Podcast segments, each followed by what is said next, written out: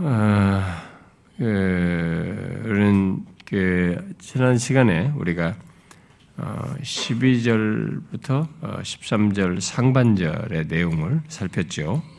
그 내용은 그리스도와 연합한 우리 그리스도인들에게 죄와 하나님께 대하여 그리스도께 일어난 것이 똑같이 일어난 사실, 우리에게도 똑같이 일어난 사실을 앞서서 말하고 우리가 이제 그런 자이니까 그런 자로 여기라라고 하는 11절 말씀에 이어서 그렇게 여기며 실천적으로 가져야 할 삶에 대해서 그러므로라고 하면서 이 12절부터 이렇게 쭉 얘기하죠. 음. 바로 죄와 하나님께 대한 우리의 구체적인 삶에 대한 내용 중에 부정적으로 말한 내용이었죠. 어, 하지 말라라는 쪽으로 말한 내용, 바로 죄와 관련해서 어, 하지 말라고 하는 적용적인 내용을 아, 살폈습니다. 자, 죄에 대하여 죽은 자요, 하나님께 대하여 산 자로서 먼저 어, 이 죄와 관련해서 어, 죄가 우리 죽을 몸을 어, 지배하지 못하게 하여 몸의 사육을 순, 순종하지 말라라고 이제 그렇게 하고 나서 부정적인 내용으로서 하지 말라고 이렇게 먼저 말하고 또 이어서 좀 더 구체적으로 우리 지체를 불의의 무기로 죄에게 내주지 말라 이렇게 하지 말라는 부정어로 소극적인 차원에서 말한 내용을 살폈습니다. 자 그러면 이제 죄에 대하여 죽은 자요 하나님께 대하여 산 우리의 실천적인 적용으로서 적극적으로 어, 말하는 내용, 예, 그 나머지 13절 하반절, 13절 어, 하반절 내용을 어, 살펴봅시다. 그리고 그것에 이어서 14절로 연결되는 전체 내용 정리에 해당하는 내용을 보도록 합시다. 자, 지난 시간에도 얘기했지만 어, 예수 믿는 자가 구원받고 난 이후에 구원 구원받고 난 그 시점에서부터 어, 최종적으로 우리가 이제 하나님 앞에 서게 되는 이 세상을 떠나 하나님 앞에 서기까지 그리고 나중에 영원롭게 되기까지의 이 땅에서의 삶의 전 기간은 성화죠 구원을 이루라라고 하는 현재적 구원을 이루는 이 성화의 구원에 해당하는 거죠. 성화의 이런 내용이 그 전체 이 전체 우리의 삶인데 그렇게 성화와 관련해서 어, 이게 우리가 크게 성화 우리의 구원의 여정으로서 성화 관련해서 말할 때 그것은 크게 이렇게 두 가지로 어, 어, 말을 할 수가 있다라고 그러죠. 하나는 죄와 관련하여서 또 하나는 하나님께 대하여 이렇게 예, 이 성화의 과정은 이 두 관계 속에서 어, 갖게 되는 것이다. 그죠? 아, 그래서 이 그 죄와의 관계에서 또 하나님과의 관계에서 이 거룩한 진보를 갖게 되는 것, 점진적으로 지속적으로 계속 거룩하게 변화되어 가는 것이 이제 성화라고 했습니다. 자, 그런 내용을 이제 소극적인 차원의 죄와에 관련된 내용을 우리가 지난 시간에 살폈어요. 이제는 이제 하나님과 관련해서 하나님께 대하여 어, 어떠할 것을 이제 말하는 하나님과 관련해서 말하는 이 내용이 이제 오늘 13절 어, 하반절의 내용입니다. 뭐라고 말하고 있습니까? 오직 너희 자신을 드리라. 너희 지체를 의의 무기로 하나님께 드리라. 라고 하는 명령어입니다.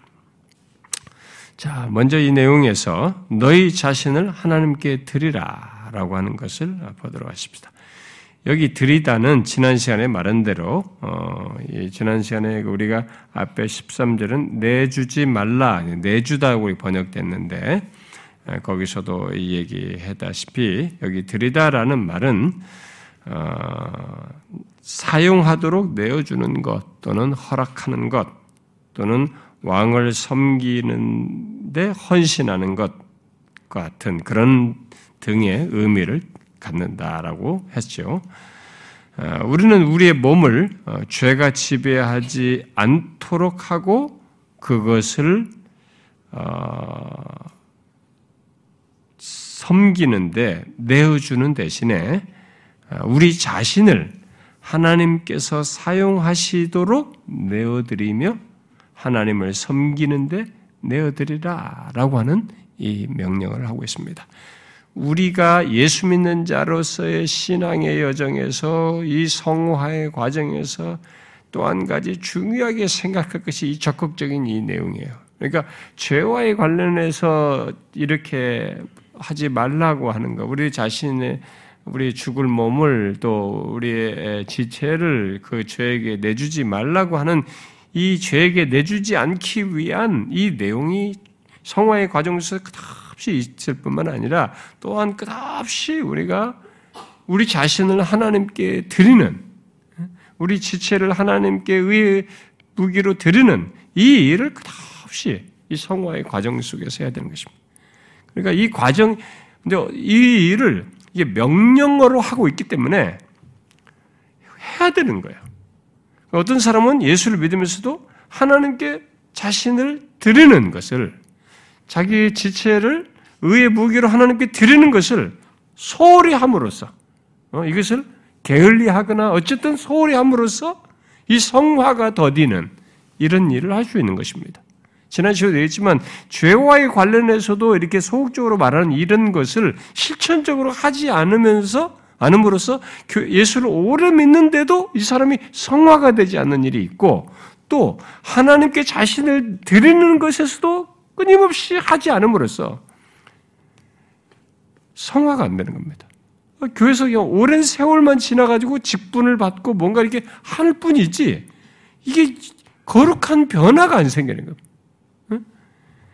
하나님께 자기를 드리는 것이 무엇인지를 예, 너무 이제 자기 주관적으로만 생각하고 어, 또 어떤 사람은 또 너무 게으르죠 그 부분에 있어서 게을러 가지고 이 이것이 없어요. 그러니까 세월이 지나도 이 사람이 성화가 안 되는 겁니다. 영적인 진보가 거룩한 진보가 일어나지 않는 그런 일이 있는 것이죠. 그래서 지금 여기서 이 명령어로 이 적극적인 명령을 신자에게 이제 죄에 대하여 죽고 의에 대하여 산 자, 하나님께 대하여 산 자로서 그런 신자, 그렇게 구원받은 우리들은 이제 우리의 구원의 여정에서 죄뿐만 아니라 하나님께 대해서 이렇게 적극적으로 해야 된다라는 것을 말하고 있습니다. 결국 여기 하나님께 우리 자신을 드리는 것은 하나님을 새로운 통치자에게 드리라라는 말이 그런 의미를 뜻한다고 했기 때문에 어, 하나님을 새로운 통치자로 섬기며 섬기며 따르고 그가 요구하시는 바에 날마다 자신을 드리라라는 얘기입니다. 하나님이 이제 나의 새로운 통치자인 것이기 때문에 그의 통치를 따라서 사는 것이죠. 그러면서 그를 따르며 그가 섬기며 그가 요구하시는 바를 날마다 요구하시는 바에 날마다 내 자신을 내어 드리는 것입니다. 굴복하는 것입니다. 그렇게 하는 것을 그렇게 할 것을 지금 말을 하는 것입니다. 그런데 바울은 음, 우리 그 여기서 우리 자신을 어, 아니 앞에서 우리 우리 지체를 죄에게 내주지 말라. 라고 어, 하는 이 소극적인 명령, 아니 부정 어, 명령을 할 때에는 이 명령어가 앞에 내주지 말라라는 이 명령어는 현재 명령어로 했어요. 시제가 동사의 시제가. 그런데 여기 너희 자신을 하나님께 드리라는 이 명령어는 부정과거 시제를 썼습니다. 예, 부정과거 시제, 과거 시제를 썼죠. 어, 분명히 이 소극적인 것과 적극적인 것을 신자된 자의 삶에서 곧 성화에서 함께 계속적으로 가져야 된다고 하는 것이 문맥 속에서 지금 말을 하는 것이고 강조하는 내용인데 이 두 가지를 시제를 달리했어요. 그러니까 정상적인 일반적인 그 일반적인 문법, 상식적인 문법으로는 그냥 뭐꼭 이, 이런 문법이 막 무조건 기계적으로 적용되는 건 아니지만 일반적인 문법으로는 현재 명령으로 두 번째도 현재 명령을 써야 되는 겁니다. 왜냐하면 지속적으로 계속하는 것이어야 되니까 그 현재 명령을 써야 되는데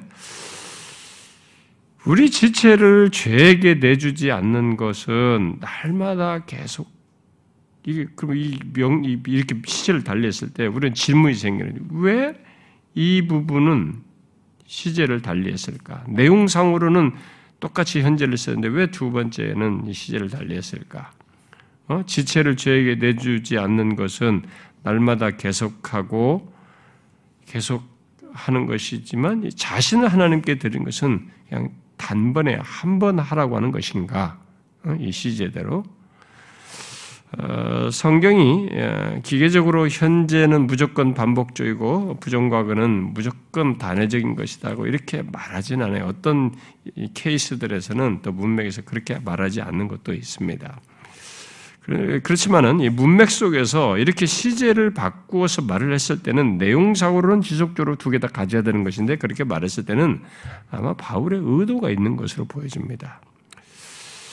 어, 도대체 바울의 의도가 뭘까? 하나님께 자신을 드리는 것 또한 음, 매일 지속적으로 있어야 하는 것인데 왜 이, 이것은 과거 시제로 달리해서 말했을까?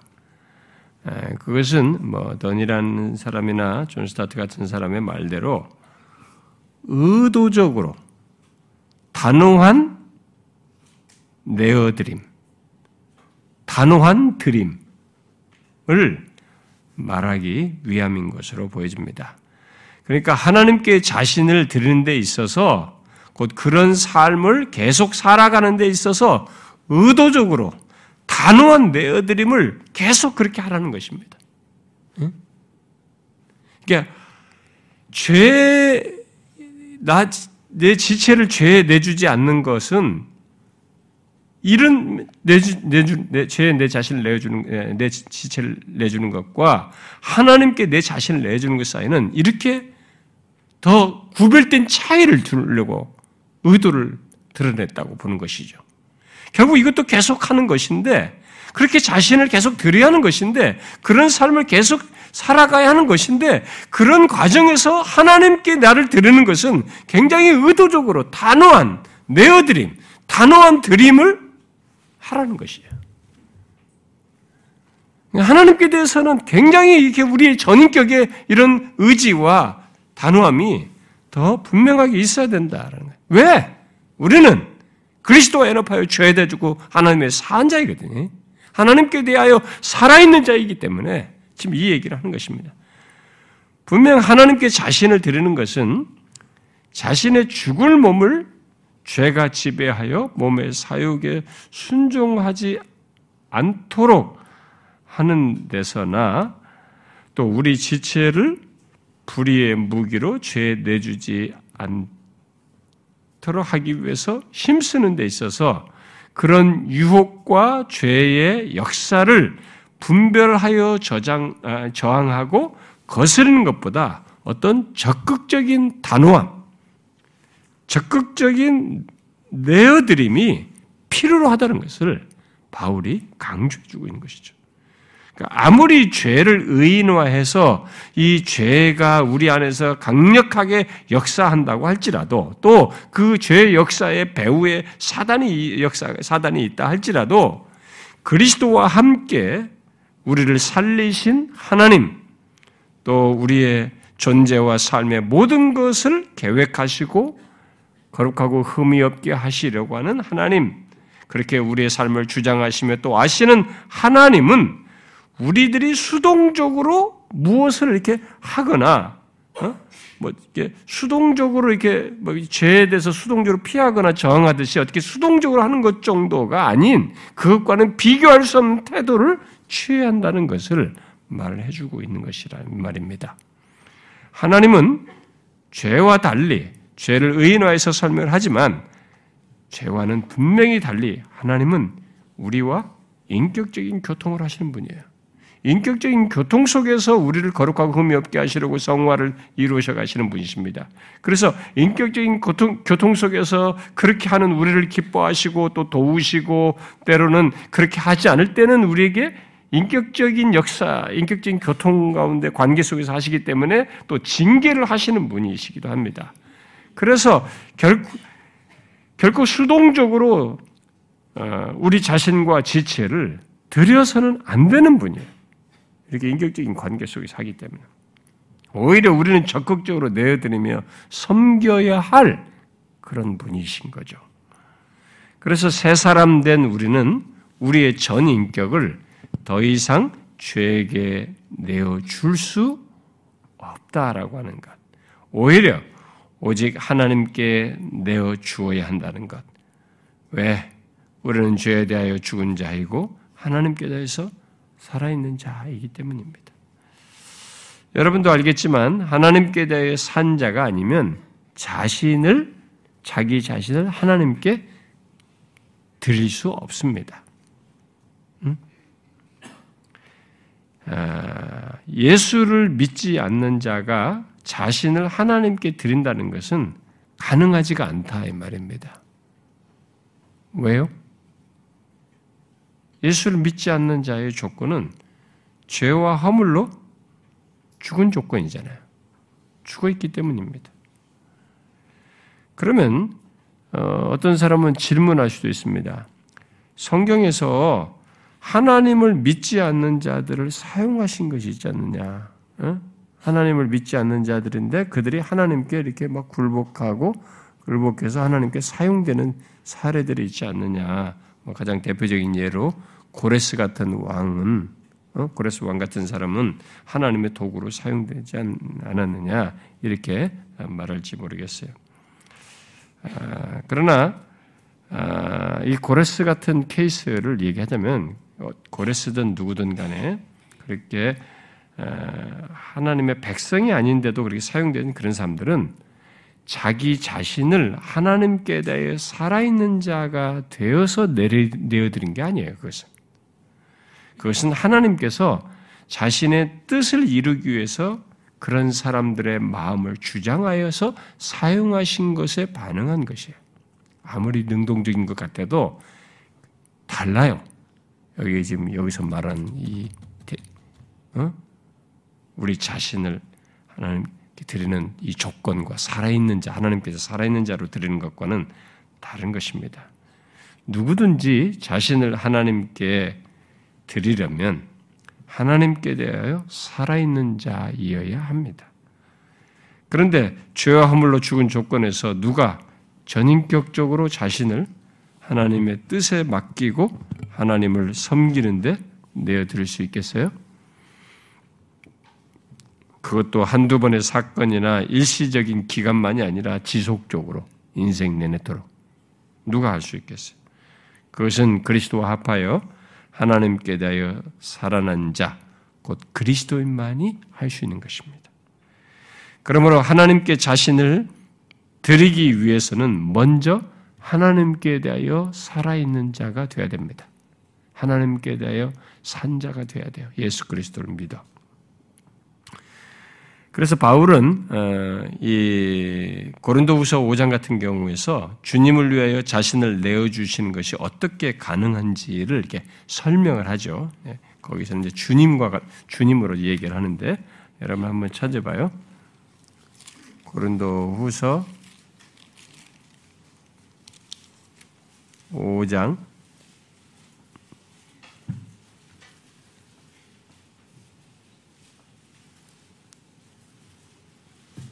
고린도서 5장 15절 어, 고린도서 5장 15절 우리 같이 읽어봅시다. 시작. 그가 모든 사람을 대신하여 죽으심은 살아있는 자들로 하여금 다시는 그들을 자신을 위하여 살지 않고 오직 그들을 대신하여 죽었다가 다시 살아나신 이를 위하여 살게 하려 함이라. 자, 여기 살아있는 자들로 하여금 이죠 음? 어, 그리스도께서 죽으신 것은 그렇게 해서 살아있는 자들이에요. 산자들이죠. 산자들로 하여금 다시는 그들 자신을 위하여 살지 않고 오직 그들을 대신하여 죽었다 다시 살아나신 이 바로 주님을 위하여 살게 하려 합니다. 그러니까 하나님께 대하여 어? 자신을 내어드리고 그리스도 그리스도께 자신을 내어드리는 것은 이 살아있는 자가 되어야 되는 먼저 그리스도의 죽으심으로 말마 그리스도를 믿음으로 그리스도와의 관계 속에서 살아있는 자가 되야 되는 것입니다. 이렇게 그리스도와 함께 죽고 산 자가 더 이상 자기 자신을 위해서 살지 않고 우를 위해 죽고 사신 그리스도를 위해서 살고 하나님께 자신을 드릴 수 있는 것이죠. 그러므로 그리스도와 합하여 죄에 대하여 죽고 하나님께 대하여 산 자의 삶의 실천에서 드러나는 중요한 사실, 그 적극적인 사실은 바로 여기 고린도 후서 5장에서 말하는 내용이나 본문 13절 하반절에서 말하는 바로 이런 것이 이런 것이 우리에게 적극적인 내용으로 드러나야 하는 것입니다. 그러니까 더 이상 자신을 위하여 살지 않고 주님을 위해서 살고 하나님께 자신을 드리는 것이 있어야 한다는 것입니다. 자, 여러분들이 지금 이 내용을 딱 잘라서 읽으면 안 되고 앞에 3장 21절부터 쭉 6장 10절까지 쭉 말한 것에 연결해서 이 말을 하고 있는 것을 생각을 하고 그렇게 연결해서 이해를 해야 됩니다. 그렇게 연결해서 이해하게 될 때 이 말씀이 앞의 내용과 연결된 사람에게는 거부할 수 없는 사실이고 굉장히 적극적인 사실, 적극적인 실천의 내용이 됩니다. 응? 더 이상 자신을 위해서 살지 않고 주님을 위해서 살고 하나님께 자신을 드리는 것이 실제로 있게 되고 마땅한 것이고 기꺼워지는 거죠. 이게 거부 반응이 안 생기는. 그런데 어떤 사람들은 교회를 이런 사실을 알기도 전에 어? 이 3장 21절부터 6장 10절까지 그리스도 안에서 내가 멸망할 수밖에 없는 1장 18절부터 3장 20절까지 해당하는 나라의 조건, 멸망받을 수밖에 없는 조건에게 진짜 하나님에 의해서 값없이 은혜로 이렇게 의롭담을 얻고 그리스도와 연합하여 이렇게 놀라운 존재가 되었다는 것에 대한 믿음이 있기 전에 이런 것을 알고 믿기 전에 그런 사람이 되기 전에 교회에서 부모 밑에서 믿는 부모 밑에서 그냥 억지로 부모에 의해서 억지로 교회 생활을 하고 교회를 다녔던 사람들. 그러면서 교회에서 이거 하라고 하니까 이거 하고 저거 하라는 게 저거 하면서 이렇게 열심히 교회 생활하면서 이렇게 끌려오다시피 했던 사람들은 여기 지금 13절 하반절에 너희 자신을 하나님께 드리라. 조금 전에 고린도후서 5장 13절 같처럼 자신을 위해서 살지 않고 주님을 위해서 산다라는 이런 내용을 그런 문장만 그렇게 그런 내용을 헌신을 요구한다는 이런 내용을 약간 이렇게 여기서 가슴팍에 마음에서 딱 거부하는 생겨요. 뭐또 나한테 뭐 하라고 시키네? 이런 생각이에요. 이게 이런 것에 대한 확신과 이해나 이런 믿음이 자기가 그런 자인 것에 대한 이해와 믿음이 없는 조건에서 그저 헌신, 하나님께 드려야 된다는 것에 자꾸 배우고 강요를 당하다시피 이렇게 해왔기 때문에 이런 내용이 딱 들으면 하나님께 드리라. 더 이상 자신을 살지만 하나님께 드리라면은 거부 반응 부터 생겨요. 아, 이상의 알러지 있는데. 그래서 제가 묻고 싶은 겁니다. 저는 이런 부분을 그냥 지나갈 수가 없어요. 여러분들은 이 부분에서 어떻습니까?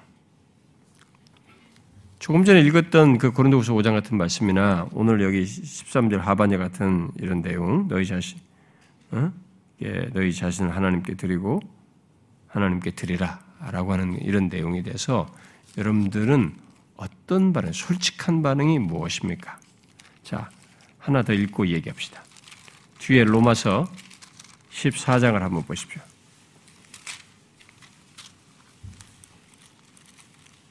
14장 7절부터 9절을 봅시다. 14장 7절부터 9절. 자, 같이 읽어봐요. 시작. 우리 중에 누구든지 자기를 위하여 사는 자가 없고 자기를 위하여 죽는 자도 없도다. 우리가 살아도 주를 위하여 살고 죽어도 주를 위하여 죽나니 그러므로 사나 죽으나 우리가 주의 것이로다. 이를 위하여 그리스도께서 죽었다가 다시 살아나셨으니 곧 죽은 자와 산 자의 주가 되려 하시며. 자, 오늘 본문은 하나님께 드리라라고 명령으로 되어 있어요. 근데 여기는 서술문으로 되어 있어요. 그러니까 너무 당연한 사실이에요. 우리는, 예수 믿는 우리는 우리 중에 누구도 자기를 위해 사는 자가 없고 자기를 위해 죽는 자도 없다. 우리가 살아도 주를 위해서 살고 죽어도 주를 위해서 죽는다. 그래도 사나 죽으나 우리는 주의 것이다. 이렇게 탁 말하는 확실한 사실로 진술을 하고 있어요. 자, 이런 내용을 들을 때 여러분 자신을 하나님께 드리라. 더 이상 우리가 자신을 위해 살지 않고 주님을 위해서 살아한다. 이런 말을 들을 때 여러분들의 반응이 어떻습니까? 여러분들의 솔직한 반응이 어때요? 혹시 이런 내용이 강요하는 것으로 들리십니까? 강요하는 것으로 들리는 사람은요, 지금 3장 21절부터 6장 10절까지 말하는 예수 믿는 자의 어마어마한 내용으로 말한 이 내용을 자신이 아직 알지 못한다는 거예요. 믿지 않고 있다는 것입니다. 자신이 그런 사람인지를 알지 못하거나 그런 사람이 아니기 때문에 그런 것이죠. 성경은 우리에게 성경 어디에도 하나님을 향한 헌신과 행동을 근거도 없이 강요한 적이 없어요. 모든 이방 종교들과 이 세상의 종교는 무언가를 하라는 것을 요구하지만 기독교도 하라고 하는 것이 있는데 이것을 항상 저 뒤에다가 얘기합니다. 먼저 얘기를 꺼낸 적이 없어요. 그것을 하면 너희가 이렇게 될 것이다. 이런 식으로 말한 적이 하나도 없습니다. 먼저 하나님이 우리를 위해서 행하신 것에 근거해서 이렇게 얘기해. 뭘 하라, 드리라고. 사실 하나님이 자신을 드렸습니다. 우리에게. 하나님 자신이 그 영광스러우신 분이 자신을 낮추어서 자기 자신을 우리를, 우리를 위해서, 우리를 구원하기 위해서 들이셨어요. 그렇게 한 것에 근거해서 우리에게 이제, 이제 새로운 통치자인 하나님께 너 자신을 드려라. 이렇게 말하는 거예요. 이게 기독교예요. 그래서 이 하나님께 드리라는 이 말이 예수를 믿는데도 거북스럽거나 무슨 강요로 여기진다면 이 사람은 아직 하나님을 잘 모르고 있는 것입니다. 구원을 모르는 것이요. 자기가 어떤 자인지를 모르고 있는 것입니다. 기독교를 모르는 것이죠. 그리스도와 함께 곧 그리스도께서 죄를 지심으로 죄에 대하여 죽고 하나님께서 살아있는 자가 되기 때문에 우리는 이런 명령, 하나님께 드리라는 명령을 말하는 것입니다. 그런 것이 없는 조건에서 이렇게 조금 전에 읽었던 뭐 어? 우리 자신을 드리고 뭐 어? 주를 위해서 살고 이런 조금 읽었던 로마서 14장 이런 것들은 이념적인 강요처럼 여겨져요. 싫은 겁니다.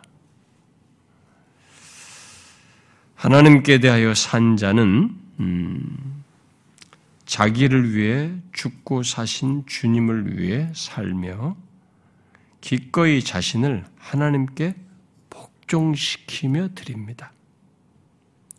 이건 거부할 수 없는 사실이에요. 이건 1세기부터 지금까지 모든 사람이 다 그랬어요. 하나님, 그리스도와 함께 죽고 산 자들은. 그래서 하나님께 대해서 산 자들은, 예수 믿어서 그렇게 된 사람들은 다 그랬습니다. 다 그렇게 했어요. 그런데 바울은 여기 하나님께 드린 데 있어서,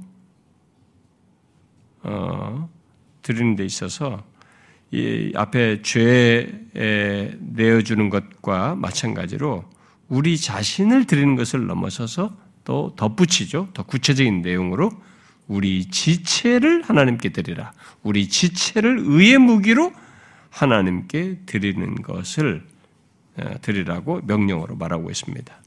곧 우리 자신을 드리는 것을 넘어 이제 우리 몸의 모든 기관과 기능을 하나님께 드리라는 것입니다. 아,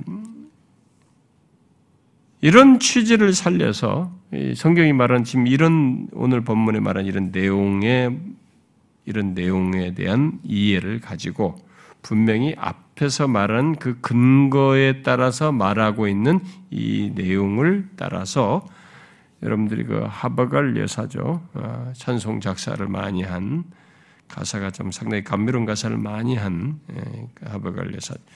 하버갈이 213장에 어, 나의 생명 드리니 이렇게 하죠. 나의 생명, 나의 손발, 나의 음성, 나의 보화, 나의 시간 드리니 주여 받아 주셔서 주 뜻대로 쓰시, 쓰소서 오직 주위에 봉사하게 하소서 등등으로 이렇게 묘사를 하죠. 이 찬송 가사가 어떤 사람들은 거북스러워요.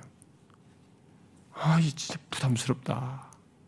나의 생명 드리니 뭐 나의 손발 드리니 나의 모든 것들이니 받아 주셔서.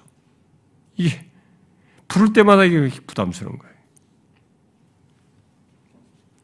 그 문제가 있는 것입니다. 그 사람은 문제가 있어요. 그 사람은 여기 6장 10절까지의 내용이 자기에게 아직 수용되지 않고 있는 것입니다. 믿지 않고 있는 것입니다. 그러니까 예수를 믿어도 아직도 잘못 믿는 것이죠. 아직도 자기 중심성 속에서 예수를 믿는 거죠. 아직 하나님이 새로운 통치자가이시다고 하는 것이 자기에게 아직도 명확하지가 않은 것입니다. 이게.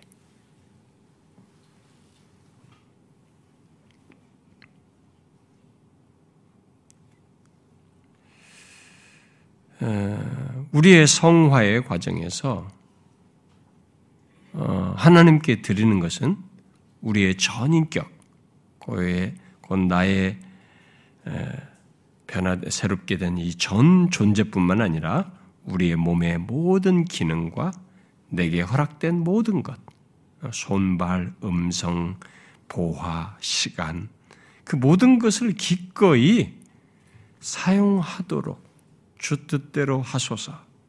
이 하버갈리 이제 저는 이 원 이 사람의 원작의 이그 원문이 없는데 어, 로이준스 목사 같은 사람은 이런 하버갈 같은 이런 찬송가가 이게 순서가 좀 바뀌었다 이렇게 지적도 해요, 하기도 하는데 아마 이 가사가 좀 더 있는지도 모르겠어요. 우리나라 가사들이 이게 한 8절, 7절에서만 6절까지, 5절까지만 줄이기도 하거든요. 음, 번역을.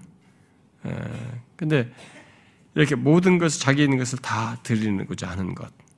그러니까 내 몸의 지체까지 모두 곧 나의 모든 것, 어, 어, 내게 허락된 것, 심지어 내가 바라는 것까지도 하나님의 뜻에 내어 드리는 이게 지금 여기서 우리 자신을 하나님께 드리고 또 우리 몸의 지체를 아, 우리의 지체를 하나님께 드린다라는 얘기입니다.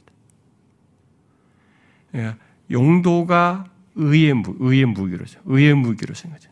하나님께 의, 나의 지체를 의의 무기로 쓰도록 하나님께 내어 드리는 것입니다. 그러니까 내 욕심과 내 무엇을 위해서가 아닙니다. 그래서 제가 여러분들에게 어떤 것을 설명을 할 때 제가 근거를 선명히 하고 근거에 따른 무엇을 저도 성경적으로 이렇게 하게 되는데 이런 것을 선명히 그렇게 하는데도 불구하고 이 적용적으로 말하는 어떤 것에 대해서 성도들이 이렇게 상당히 강하다 이게 얘기를 해요. 어, 제가 어떤 것을 좀 강하게 말을 한다. 어떤 것들을 이렇게 자꾸 생각합니다. 근데 여러분들 제가 강하다는 게 아니라 이런 성경을 여러분들 그대로 읽어보시는 게 성경을 여러분들 다르게 읽기 때문에 그러니까 자기가 읽고 싶은 것만 원하는 것만 읽기 때문에 예, 그런 말을 하는 거죠. 성경 그대로 읽어보면 성경은 더 무서워요. 우리 자신을 들여라, 뭐 목숨을 주도 다하고 생명을 다하고 목숨을 다하고 뜻을 다하고 사랑 더 강력합니다. 이 문자 자체가. 어? 근데 우리는 그런 것을 설명을 어떻게 고객으로 생각해서 편안하게 목사들이 설교를 해서 그런지 비유를 맞추느라고 대충 해서 그랬는지 거기 길들여서 그런지 조금만 이런 것을 명확히 하게 되면 아, 강하다고 자꾸 생각해. 그러니까 제가 볼 때는 우리 하나님의 말씀을 이렇게 펴서 전하는 저 같은 이 사역자들이 사실 다 오염시켰어요. 성경에 있는 대로 펼쳐야 되는데 이걸 자기들이 마음대로 요리한 것입니다. 사람 기분 좋게 해주기 위해서 막 안달을 하는 것입니다. 그래서 막 긍정적인 내용만 막 좋은 얘기만 얘기해요. 하나님을 얘기하더라도 좋은 쪽만 자꾸 얘기하는 거예요. 왜냐하면 그게 효과가 있거든요. 사람들의 좋은 반응. 그리고 그렇게 그런 말씀을 전해준 것으로 인해서 결국 자기까지 좋아해주기 때문에 설교자들이 거기에 이 마약처럼 빨려 들어가는 거예요. 제가 그 몰라서 못하는 게 아닙니다. 저도 그거 잘 압니다. 저는 굉장히 제 머릿속에, 제 의지 속에 사람들이 다른 이유로 저를 좋아하는 것, 그런 것을 경계하려고 하는 마음이 솔직히 있어요. 예. 인간적으로는 어떨지 몰라도 어, 여러분 저는 목회자가 이 설교를 가지고 사람을 이렇게 마음을 끌어들려고 하는 유혹에 빠지기 시작하면 한이 없어요. 저는 그걸 너무 잘합니다. 그리고 누구든지 설교를 해보고 목회자가 돼보면 알아요. 그래서 빠져 들어가는 겁니다. 그래서 이 사람들이 좋아할 얘기를 자꾸 해줘요. 그것 때문에 자기도 좋아해 주거든요. 그 무서운 일이에요. 성경에 있는 얘기를 그대로 해야 됩니다. 우리는 내 몸의 지체까지, 나의 모든 것, 내게 허락된 것, 심지어 내가 바라는 것까지 하나님께 내어 드려야 한다는 것을 여기서 내포하고 말한 것입니다. 그러고도 남을 만큼 충분한 일이 있어요. 하나님 자신이 나를 위해, 나를, 나를 위해서 자기 자신을 내어 주셨어요. 이게 얼마나 강력합니까? 응? 나같이 유한하고 죄에 쪄들린 존재인데, 이 죄로 멸망할 자들인데, 하나님이 자기 자신을 낮추어서 자기 자신을 내어주는 것을 한번 생각해 보자, 이게. 그것도 내 죄를 담당하기 때문에 처절하게 십자가에 죽잖아요. 이 죄를 지시고. 이런 모든 전말을 다 뜻하시고 계획하시고 치밀하게 시행하시며 행하시는 이 성부 성자 삼위 상령 성령 삼위 하나님의 이 치밀하신 역사, 인격적인 역사, 그 모든 고통을 감내하시는 역사가 배후에 다 있잖아요. 그렇게 해서 사, 그가 오셨다면 하나님의 나라는 하늘로부터 다른 의가 말이 있게 됐다면서 3장 21절부터 여기까지 얘기하지 않습니까? 화목제물이 된거다 얘기하면서 그리스도 연합한 이렇게 하신 것에 근거해서 말하는 거예요, 여러분. 그런데 뭘 내가 이 말씀을 왜 거부합니까? 어떻게 거부할 수가 있습니까? 하나님께 드리는 것에 대해서. 나의 지체를 하나님께 드리 하박갈 예사대로 나의 생명 드리니 나의 손발 드리니 나의 음성 나의 보화 시간을 드리니 여러분 우리에게 중요한 게 있어요. 저는 시간이 굉장히 중요해요. 그래서 시간을 항상 이게 조금 잃어버린 것에 대해서 나도 모르게 습관이 돼가지고 탁 양심의 가치 생이 아 오늘 내가 좀 허름하게 시간을 하루를 보냈다 싶으면 그 특별히 뭐 책이라도 합주라도 안 읽고 하루를 보낸다 싶으면 저녁에 자기 전에도 책을 잠깐 좀 들어야 좀 속이 직성이 풀리지. 이건 하루에 주신 시간에 대한 제가 잘못 쓴 것 같다는 생각이 들어가지고 아주 시간에 대한 이 강박이 좀 있습니다. 그러니까 제가 항상 약속 시간도 앞서서 가고, 그러니까 어디 약속하면 막 한참 예상하고 빨리 가는 거예요. 그래서 드라이브도 빨라져요. 시간 금방 빨리 가서 미리 있어야 된다는 거예요. 그래서 약속 안 지키는 사람 정말 싫습니다. 저는 참 제가 저도 뭐 그럴 실수를 할 때가 있습니다만은 어, 정말 부득불하게 제가 열린 교회 날이 재직들 토요일에 한번 갔는데 어, 한 시간이나 미리 갔는데도 탁 도로가 다 막히니까 야 진짜 차 안에서 소변이 나올 것 같더라고요. 마음이 초려가지고 겨우 늦었습니다. 뭐 한 30분이나 됐어요. 차가 완전히 주차장이 돼요. 토요일 날 나가봤어야죠, 내가. 근데 하도 제가 토요일 안 나가는데 이건 참, 뭐 아주 좀 매섭게 친구 관계, 뭐, 저, 저, 그런 문제가 있어가지고 제가 어쩔 수 없이 제가 계속 갔는데. 그게 힘들어요. 이 시간에 대한 강박이 저한테 크면. 근데 이것도 아무리 내게 귀해도 하나님께 내가 드릴 수 있어요. 그러니까 나의 귀한 시간은 의의 무기로 쓰는 데는 기꺼이 드려야 되는 겁니다. 그러니까 여러분들에게 소중한 게 뭡니까? 왜 못 드립니까?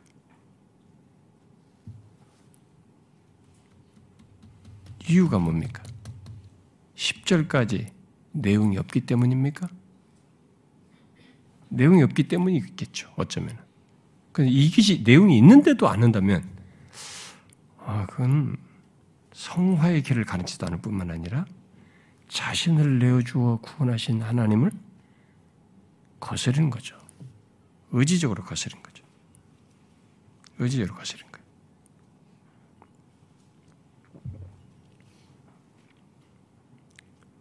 우리 지체를, 곧 우리의 모든 것을 하나님의 영광을 위하여 의의 무기로 우리는 쓰이도록 내어 드려야 합니다. 그렇게 자신의 지체를 드리는 것이 지체를 의의 무기로 드리는 것이. 여기서 우리는 우리의 성화가 어떻게 이루어지는지를 분명히 보아야 합니다. 그것은 죄가 우리의 죽을 몸을 지배하지 못하게 하고 우리의 지체를 불의의 무기로 죄에게 내주지 않는 것이 있어야 할 뿐만 아니라 또한 우리 자신을 하나님께 드리며 우리의 지체를 의의 무기로 하나님께 드리는 것이 함께 이 양면으로 소극적인 것과 적극적인 것이 함께 있어야 합니다. 지난 시간에 말한 대로 이 양면이 같이 있지 않으면 성화가 일어나지 않습니다. 성화되지 않습니다. 그러니까 죄에 대해서만 예민하여서는 안 되는 거죠. 또 죄는 거의 생각하지 않고 하나님께 헌신하는 것만 자꾸 생각하면서 헌신한다, 헌신한다. 이것만 해가지고는 성화가 되질 않는 것입니다. 우리의 지체가 불의의 무기가 되어서 죄에게 내주지 않는 것과 함께 우리의 지체를 의의 무기로 하나님께 드리는 것이 똑같이 함께 있어야 합니다. 성화는 그런 과정 속에서 이루어지는 것이죠. 가만히 있으면 되는 것이 아닙니다. 이렇게 우리의 삶 속에서 나의 모든 주체가, 지체가 죄와 하나님께 대하여 다른 태도와 행실을 갖는 데서 성화가 이루어지는 것입니다. 물론 그런 일은 우리 스스로의 힘으로 되는 것은 아니에요. 이미 지난 시도 말한 것처럼 이런 일은 아, 그리스도와 연합한 자 안에 거하시는 성령의 도우심과 역사로 말미암아서 되는 것입니다. 그런데 바울은 예수 믿는 우리들이 우리의 지체를 의의 무기로 하나님께 드리는 그런 삶을 어떤 식으로도 묘사를 했냐면 디모데 후서 같은 경우에서는 어, 디모데 후서에는 자기 자신의 인생을 마지막으로 쭉 회고하잖아요. 회고하면서 그 자신의 지난 날을 이렇게 자신의 지난 날이 어, 지난 날이 그렇게 살았던 것을 회고하면서 그런 삶을 죄와 죄에 대하여 싸우고 어, 하나님께 대하여 살아있는 자를 이렇게 드리는 이런 삶을 선한 싸움을 싸우는 것으로 묘사했어요. 아, 그러니까 그리스도와 연합하여 죄에 대하여 죽고 하나님께서 산 자의 이 땅에서의 삶이 바로 그런 선한 싸움이다는 거죠. 자신의 지체를 죄에게 내주지 않고 하나님께 내어주는 이런 삶이 선한 싸움이다. 불의의 무기로 죄에 내주지 않고 의의 무기로 하나님께 내어드리는 이런 것이 바로 믿음의 싸움이다라고 말을 할 정도로 어, 분투의 삶이라는 거죠. 우리의 삶이. 이 성화에서 이 두 가지를 함께 갖는 것이 분투의 삶이고 영적인 싸움에 믿음의 싸움에 선한 싸움인 겁니다. 히브리서 기자는 죄와 싸우는 예수님을 모범으로 말을 하면서 뭐라고 말했어요? 죄와 싸우되 피 흘리기까지 대항하는 것으로 얘기했습니다. 그렇게 싸우는 것이죠. 선한 싸움을 싸우는 거예요. 분투하는 거죠. 자, 그런 맥락에서 여러분들의 일상적인 삶을 한번 보십시오. 두루뭉실하게 생각하지 말고 우리의 삶의 한번 단면을 한번 보세요. 오늘 하루가 어떠했습니까? 어제 하루를 한번 보십시오. 이 하루를 한번 보시라고.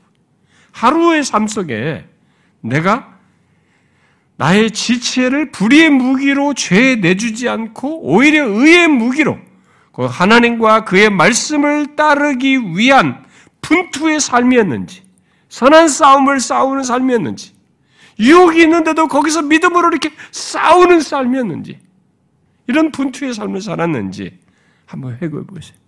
하루의 단면이 결국 우리 전체예요. 뭐 오늘 아는 사람이 내일은 잘하리 그런 건 없는 거란 말이에요.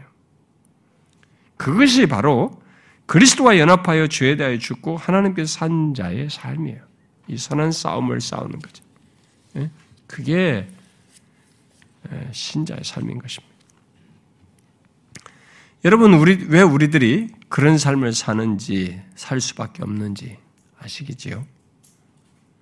바울은 앞에서 충분히 10절까지 다 말을 했는데, 이런 내용을 말하는 중에도 13절에서 짤막하게 다시 반복하고 있습니다.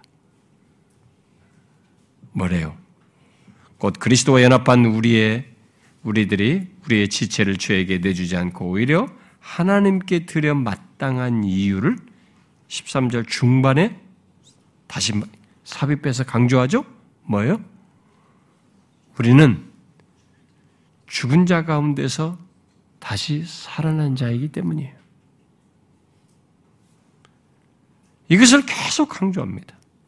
우리는 죄에 대하여 죽었기 때문에 죄가 우리 안에 왕노릇 할 수 없고 우리 또한 우리 자신을 그에게, 그 죄에게 내어 주어서도 안 된다는 것입니다.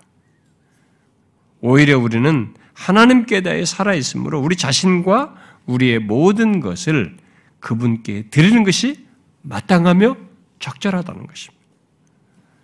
우리는 항상 이 근거를 기억해야 됩니다. 죽은 자 가운데서 다시 살아난 자요. 우리는 예수 그리스도와 연합하여 예수 그리스도께서 죽으시고 살아난 것에 연합하여 죽은 자 가운데서 다시 살아난 자입니다. 이 지금 명령어를 말하는 이 내용 속에 적용적인 내용 말은 속에 이 중간에 이것을 다시 삽입해서 강조해요. 우리가 그런 자입니다.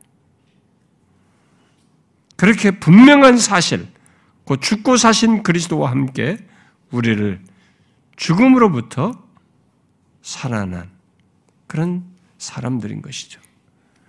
우리들이 그런 자이기에 우리는 그렇게 되게 하신 하나님께 우리 자신을 내어드리는 것은 마땅한 것입니다.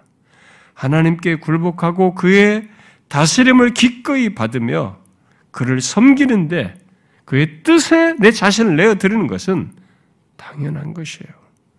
그러니까 어떤 사람들은 이런 것, 이런 내용의 그 전체 흐름 속에서 이렇게 직설법 다음에 이런 명령법을 말하고 이런 근거를 가지고 말하는 것에 어, 모르면 와서 와서 이런 내용을 들으면 야 이 기독교가 사기치고 있구나 이렇게 생각할 수도 있어요. 우리가 뭔가를 막 뭔가를 강요하고 있구나. 안 그래요? 기독교는 강요하지 않습니다. 하지 않으면 안 되는 이유를 알게 할 뿐이죠. 자, 이렇게 구체적인 실천을 말한 바울은 이제 앞에 12절과 13절과 12절 13절과 연결해서 정리하면서 6장 어, 1절에서 제기한 질문에 대한 결론적인 대답이요. 또 앞에 6장 1절부터 13절 단락, 전체 단락에서 말하는 것을 요약 정리하는 것을 이 14절에서 하고 있습니다. 자, 뭐예요? 죄가 너희를 주장하지 못하리니 이는 너희가 법 아래 있지 아니하고 은혜 아래 있습니다. 자, 이 14절은 앞에 12절, 13절의 명령어와는 달리 12절, 13절 명령어 말했잖아요. 그것과 달리 앞에 내용에 연결해서 어떤 사실 진술을 하고 있습니다. 바로 확실한 사실 진술을 앞에 내용의 이유로서 말을 하고 있어요. 자, 그런 연결을 바울은 우리말에는 번역되지 않습니다만 14절의 시작을 왜냐하면으로 시작하고 있습니다. 여기 왜냐면이라고 하면서 죄가 너희를 주장하지 못한다라고 말을 하고 있습니다. 그러니까 죄가 너희를 주장하기 못하기 때문이다 이렇게 말을 하고 있습니다. 여기 죄가 너희를 주장하지 못한다는 것은 무엇을 말합니까? 12절 13절에서 말하는 이대로 하면은 어, 죄가 우리를 주장하지 못할 것이라고 이게 어, 그러니까 12절 13절의 이런 명령어를 따르게 되면 죄가 우리를 주장하지 못할 것이다. 뭐 그런 논지로 말하는 것입니까? 아니죠. 이 왜냐면이 그걸 부정하고 있습니다. 이것은 앞에 명령어에 덧붙여서 더욱 용기를 북돋기 위해서 그리스도 안에서 누리는 우리의 새로운 지위를 다시 상기시키고 있는 것입니다.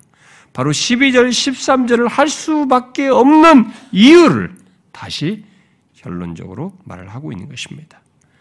바울은 여기 14절에 14절을 지금 두 문장으로 되어 있는데 이 두 문장의 각각에 왜냐하면을 쓰고 있어요. 왜냐하면 두 번 써서 우리들이 12절, 12절, 13절의 명령대로 행할 이유를 말하는 가운데 먼저 죄가 더 이상 우를 주장하지 못한다는 것을 말하고 있습니다. 자, 그리고 왜 죄가 우를 주장하지 못하는지를 이어서 또 음, 말을 하고 있습니다. 그것은 우리가 법 아래 있지 않고 은혜 아래 있기 때문이다. 굉장히 논리적이네요. 음? 제가 계속 설명하지만 우리가 이걸 따라가는데 조금 그냥 읽을지 모르지만 바울이 얼마나 정교하고 논리적인지 편지인데도 이럴 수 있나 싶을 정도. 굉장히 참그 이런 걸 그들 향해 쓸 때 성령께서 이 사람을 감화 감동하시고 오가 없도록 역사하시는 것이 분명히 있었겠습니다만 굉장히 그 사람이 가지고 있는 이 논리 방식을 사용하셔서 그렇게 했었는데 굉장히 논리가 정해네요. 자, 그리스도와 연합하여 죽고 산 우리는 죄가 우리를 주장하지 못하는 자들이다라고 먼저 말을 합니다. 바울은 어, 죄가 너희를 주장하지 못하게 하라. 응? 죄가 너희를 주장하지 못하게 하라. 여기서 이게 마지막에서 어, 그런 명령어나 어떤 권면으로 하고 있지 않습니다. 확실한 사실로서 진술을 하고 있는 것이죠. 아, 동시에 약속으로서 말하는 것이기도 합니다. 여기 주장하다는 말은 우리들이 흔히 주, 그러죠. 주인 또는 주로 말하는 또는 주님 할 때도 쓰는 헬란 말의 큐리오스라는 이 명사의 동사 형태예요. 그러니까 더 이상 우리의 주, 주인이 되지 못한다는 것입니다. 아, 그러니까 아, 죄라는 주인에게서 또 죄의 권세로부터 또 죄로 말미암은 저주와 어, 형벌로부터 물론 죄책으로부터 우리는 자유하게 되었다는 것이. 우리는 그런 자들이다. 라는 것을 덧붙이면서 용기를 북돋고 있는 것이죠. 12절과 13절의 명령어를 행할 우리에게 적용해서 볼 때 이 말은 특히 죄의 권세에서 자유한 상태에 있다. 우리는 그런 자들이다. 죄의 권세에서 자유한 자들이다. 라고 말을 하는 것입니다. 여러분은 알고 있습니까? 아, 우리들이 예수 그리스도와 함께 죽고 삶으로써 죄가 더 이상 우리의 주인이 아니라는 것. 그 막강한 죄의 권세와 왕노릇에서 벗어나 자유하게 된 자들이라는 것. 여러분은 이것을 알고 있습니까? 예수님께서 오셔서 십자가에 달려 죽으시고 사신 목적 가운데는 바로 우리를 죄에서 완전히 구원하시는 것이에요. 완전히 구원하시는 것입니다.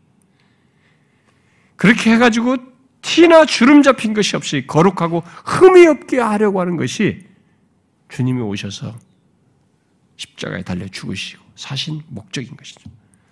그러므로 예수 믿는 우리는 이 땅에서부터 죄로부터 구원받아 그런 자가 되어 결국 죄의 유혹조차도 없는 상태로까지 거룩하고 흠이 없게 하여서 완전히 그런 것이 더 이상 영향을 미치지 않은 상태로까지 데려가는 것이 주님께서 이 땅에 오셔서 십자가에 달려 죽으심으로써 갖게 하고자 하는 결론이에요.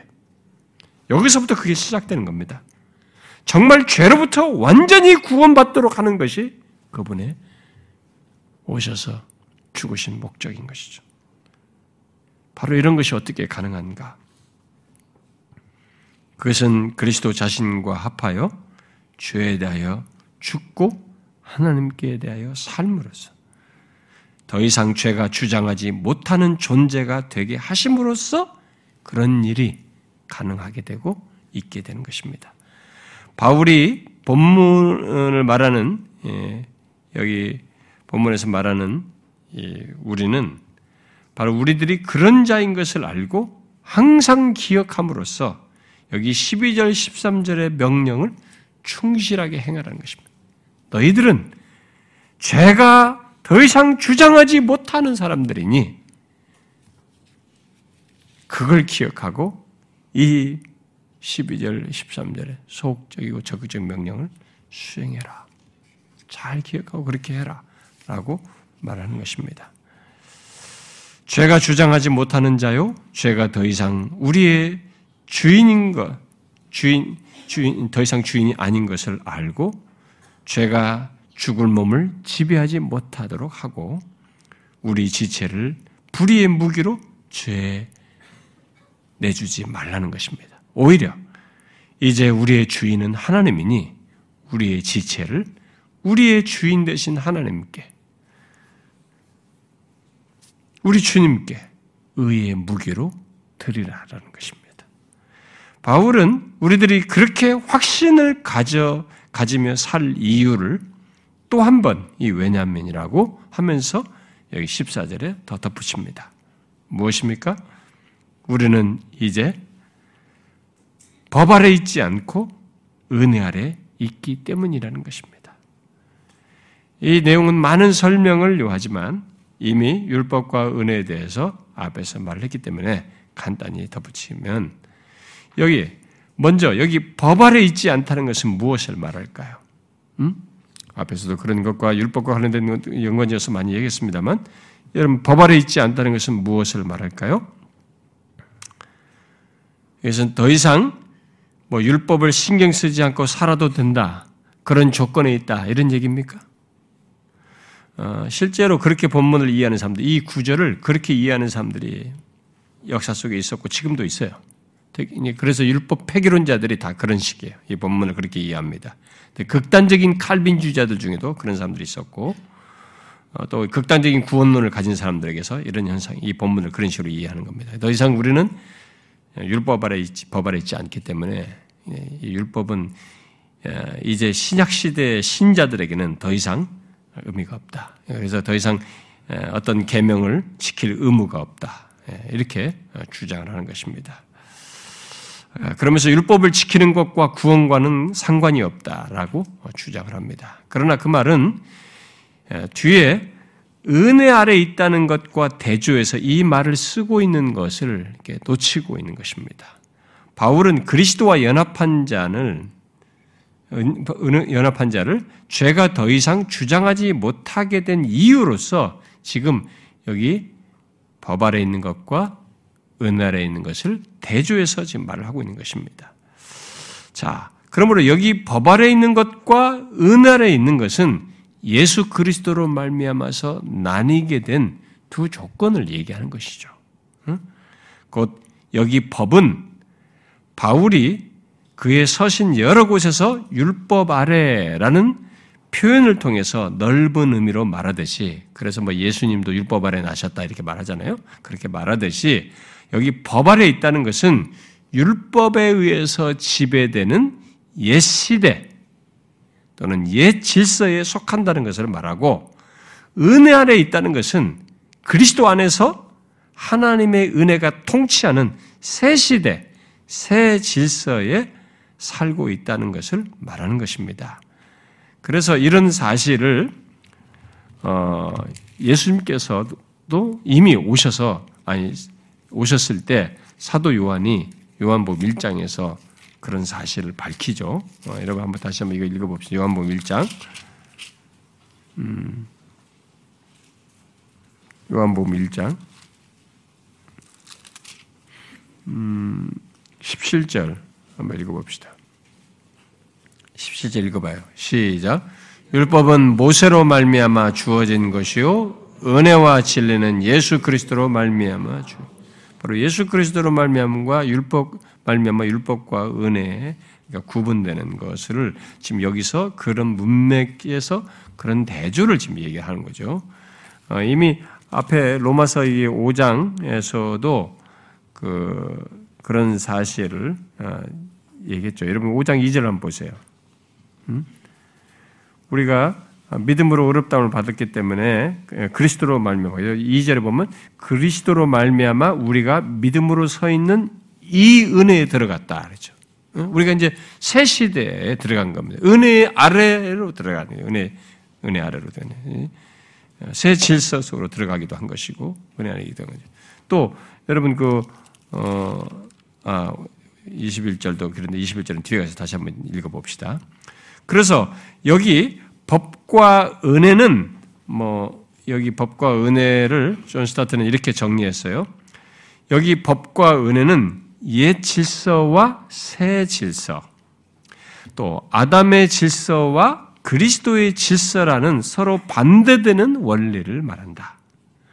법 아래 있는 것은 그 법을 지킬 의무를 받아들이며 따라서 그것의 저주 혹은 정죄 아래 있게 되는 것이고 은혜 아래 있다는 것은 은혜 아래 있는 것은 우리가 그리스도의 사역에 의지하여 구원받는 사실을 인정하고 따라서 정죄받는 것이 아니라 의롭게 되어 그럼으로써 자유롭게 되는 것이다.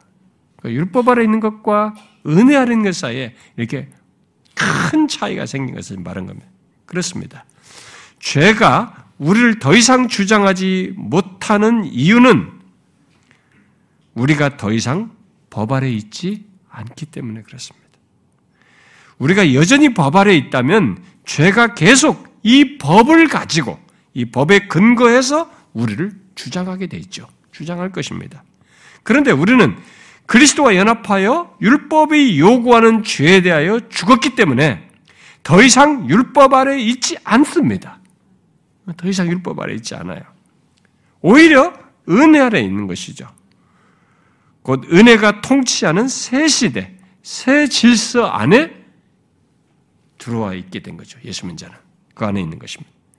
그래서 이 사실을 앞에 5장 21절이 먼저 어, 말을 했었죠. 다시 5장 21절 한번 봅시다. 음, 읽어봅시다. 시작. 이는 죄가 사망 안에서 왕노릇한 것 같이 은혜도 또한 의로 말미암아 왕노릇하여 우리 주 예수 그리스도로 말미암아 영생에 이르게 하려 함이라. 자, 죄, 율법, 사망 안에서 왕노릇했던 그 조건이 있었지만 이제 은혜, 의, 생명이 어, 다스리는 그 통치 영역 그 안으로 들어온 것이죠. 우리가 이렇게 달라졌어요. 그래서 여기 14절의 조건 때문에 14절에서 어, 말하는 이 우리가 율법 아래 있지 않고 은혜 아래 있는 이 조건 때문에 그리스도와 연합된 신자 곧 죄에 대하여 죽고 하나님께 대하여 산 자는 죄 권세에 대항을 하게 됩니다.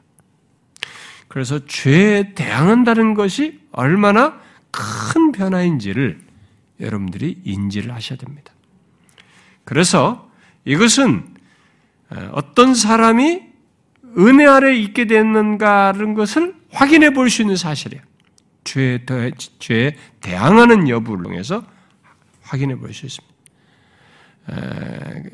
그러니까 뭐 도덕적으로 이게 뭐 불교도들이나 어떤 뭐 이런 이방 종교 있는 사람들도 도덕적으로 이렇게 뭔가 이게 도덕적인 차원에서 죄로 뭐 있는 어떤 것들 도덕적인 죄들을 이렇게 거절하고 뭐 참고 뭐 이렇게 하는 일이 있을 수 있지만 아, 그런 것과 성격이 달라요. 예, 그렇게 단순 자기들이 억제하고 절제하는 것이 아니라 이 죄를 죄의 심판자이신 하나님과 그리고 하나님이 보시는 기준을 따라서 대항하는 것. 이것은 그 사람이 법 아래 있지 않고 은혜 안에 있기 때문에 그래요. 죄가 그를 주장하지 않고 있기 때문에 생겨난 놀라운 사실입니다. 완벽하지 않더라도 그런 일이 있게 된 것은 바로 그래서 마귀를 대적하라, 우리가 영적인 싸움을 한다, 죄와 싸운다, 이런 일이 가능한 것은 다 여기서 말한 이 조건에 있기 때문에 가는 것입니다. 그러니까 죄 권세에 대한 것은 죄가 그를 주장하지 않고 있다는 증거이고 그가 율법 아래 있지 않고 은혜 안에 있다는 증거라는 것입니다. 그런 조건에 있지 않으면 죄 권세에 대항할 수 없어요. 이렇게 뭐를 어떤 도덕적인 것을 일시로 참아도 죄 권세 아래 이 사람은 여전히 머물러 있어요. 그죄 권세 아래서 지배를 받아서 또다시 움직이게 돼 있어요. 그래서 죄가 어, 주장하지 못하게 하는 것, 어, 이런 일을 우리가 할 수 있는 것은 어, 죄가 우리를 주장하지 못하는 자로서 죄를 대항하는 이런 것은 우리에게 생겨난 이 분명한 변화를 말해주는 놀라운 사실 중의 하나입니다. 바로 율법 아래 있지 않고 은혜 안에 있기 때문인 것이죠. 그러므로 예수 믿는 우리는 항상 네, 이런 사실 갖고 우리가 14절에서 말하는 이런 사람이라는 것을 기억하고 네, 앞에서도 하나님께 죄에 대하여 죽고 하나님께서 산 자일 뿐만 아니라 더 구체적으로 죄가 우리를 주장하지 못하며 우리가 율법 아래 있지 않고 은혜 아래 있는 자라는 것을 기억하고 우리는 죄에 대하여 12절, 13절 상반절에서 말한 것처럼 내 지체를 불의의 무기로 이렇게 하도록 하는 이런데 그렇게 죄에 내 지체를 내어주지 말아야 되고 아, 오히려 하나님께 우리 자신을 내어드리는 그런 일을 해야 되는 것입니다.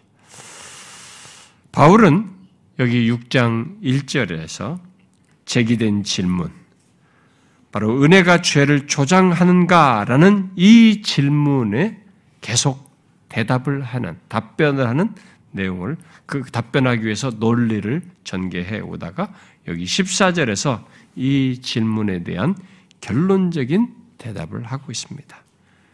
뭐요? 어떤 대답입니까? 은혜가 죄를 조장하기는 커녕 오히려 억제하고 금한다는 것입니다. 죄를 저항한다고 대항한다는 것입니다. 율법은 죄를 유발시키고 더하게 하는 것. 율법은 죄를 유발시키고 더하게 하지만 은혜는 오히려 정반대라는 것입니다. 죄를 조장하지 않고 오히려 우리에게 여기 12절, 13절에서 말하는 대로 죄에 대한 전혀 다른 반응을 드린다. 대항하고 거기에 내 지체를 내어주지 않으려고 하는 이런 시도를 하게 되고 오히려 적극적으로 하나님이 원하시는 거룩한 것에 대한 의욕을 갖게 된다는 거죠. 이게. 그러므로 여러분들이 이제 확인해 보셔야 됩니다. 자신이 정령 그리스도와 연합하여 죄에 대하여 죽고 하나님께 대하여 살아 있는 자라는 것을 또 율법 아래 있지 않고 은혜 안에 있다고 하는 것을 이렇게 드러내고 있는지 죄와 하나님께 대하여 12절과 13절에 말하는 것 같은 반응으로 드러나고 있는지 한번 보셔요. 미미할지 몰라도 처음 믿기 시작할 때 미미할지 몰라도 그게 이전에 없던 것이 여러분들이 생겨서 그런 것이 여러분들에게 거부할 수 없는 사실로 있는지 우리가 지난주와 오늘 살폈던 소극적이고 부정적인 것과 긍정적으로 말한 이 명령어가 내게 있는지 한번 보십시오. 자신이 그리스도에 연합하여 죄에 대하여 죽고 하나님께서 산 자는 이런 일이 가능하게 돼. 이전에는 전혀 불가능했습니다. 전혀 불가능했어요. 오히려 죄의 권세 아래 꼼짝없이 죄가 주인이어서 주인으로서 섬기며 살았습니다. 근데 오히려 과거의 주인이라고 하는 이, 이 죄를 알고 대항해요. 놀라운 변화인 것이죠. 그 사람이 바로 죄에 대해 죽고 하나님께 산 자입니다. 어떻습니까, 여러분? 이게 여러분들에게 있습니까? 이것이 더욱 풍성하게 이 12절, 13절이 더욱 삶 속에서 예수 믿기 시작할 때는 이렇게 이 내용이 구체적이고 예민하지 않습니다. 조금 알기 시작해요. 그래서 성령께서 우리 역사하신 걸 따라서 이전에 자각하지 못했던 자각 현상이 생기고 좀 깨닫게 되는 있을 뿐이에요. 그런 것에서 조금씩 알아가게 될 뿐이에요. 어떤 때는 또 잠깐 또 무너지고 무디지는 것 같은 것도 경험하기도 합니다. 근데 성화돼가는 진실하게 성화되어가는 사람에는 이 내용이 점점 점점 점점 더욱 풍성해져요. 이 12절 13절이 자기의 삶 속의 죄에 대해 하나님께 대한 이것이 더욱 예민해져요. 그래가지고 이 부분이 자기는 죄에다가 자기 지체를 내어주면 힘들어요. 아, 괴롭습니다. 그리고 하나님께 드리지 않는 이, 않으면서 살아가는 것이 자기는 너무 고통스러워. 희한한 현상이에요. 왜? 이 사람은 하나님께서 살한 자이거든요. 법 아래 있지 않고 은혜 안에 있거든요. 죄가 주장하지 않고 하나님이 통치자로 계시거든요. 성령이 그를 주장하고 계시기 때문에 생겨난 현상인 것입니다. 여러분 어떻습니까? 이런 것이 점점점 여러분들이 예민해지고 있습니까? 그게 여러분을 증, 증거하는 것입니다. 여러분 그런 거 있잖아요. 우리가 성도들과의 관계라도 누구하고도 이렇게 좀 다툼이 있거나 무슨 문제가 있거나 또 오늘 뭐 갑자기 뭐 부부 사이에 뭐 좀 격하게 싸웠다 하더라도 아니면 내가 누구하고 친구에서 좀 좋지 않은 일을 했다든가 또 남을 이렇게 감쪽같이 속였지만 속인 것이 내 안에 싹 생각이 났을 때 여러분 괴롭지 않습니까? 예민해진다고. 아, 내가 그렇게 다, 결국 나의 모든 생각, 상상능, 지적 능력, 내가 가지고 있는 재능을 다 발휘해 가지고 이렇게 결국은 그렇게 했구나. 내 지체를 불의의 무기로 죄에 내어 주었구나. 그게 이제 힘든 거죠. 은혜 아래 있어서 그렇습니다. 죄에 대해 죽고 하나님께서 살아있기 때문에 그런 것입니다. 놀라운 표시입니다. 예수 믿기 전에 그게 없었어요. 여러분, 이것이 더욱 풍성하고 예민해지도록 계속 경성하셔서 12절, 13절을 주님 앞에 설 때까지 부지런히 지켜야 됩니다. 계속 기억하셔야 됩니다. 그걸 잘 지키기 위해서 11절 말씀대로 주에 대하여 죽은 자요. 하나님께서 산 자로 항상 인식해야 됩니다. 생각해야 돼요. 아시겠죠, 여러분? 음, 기도합시다.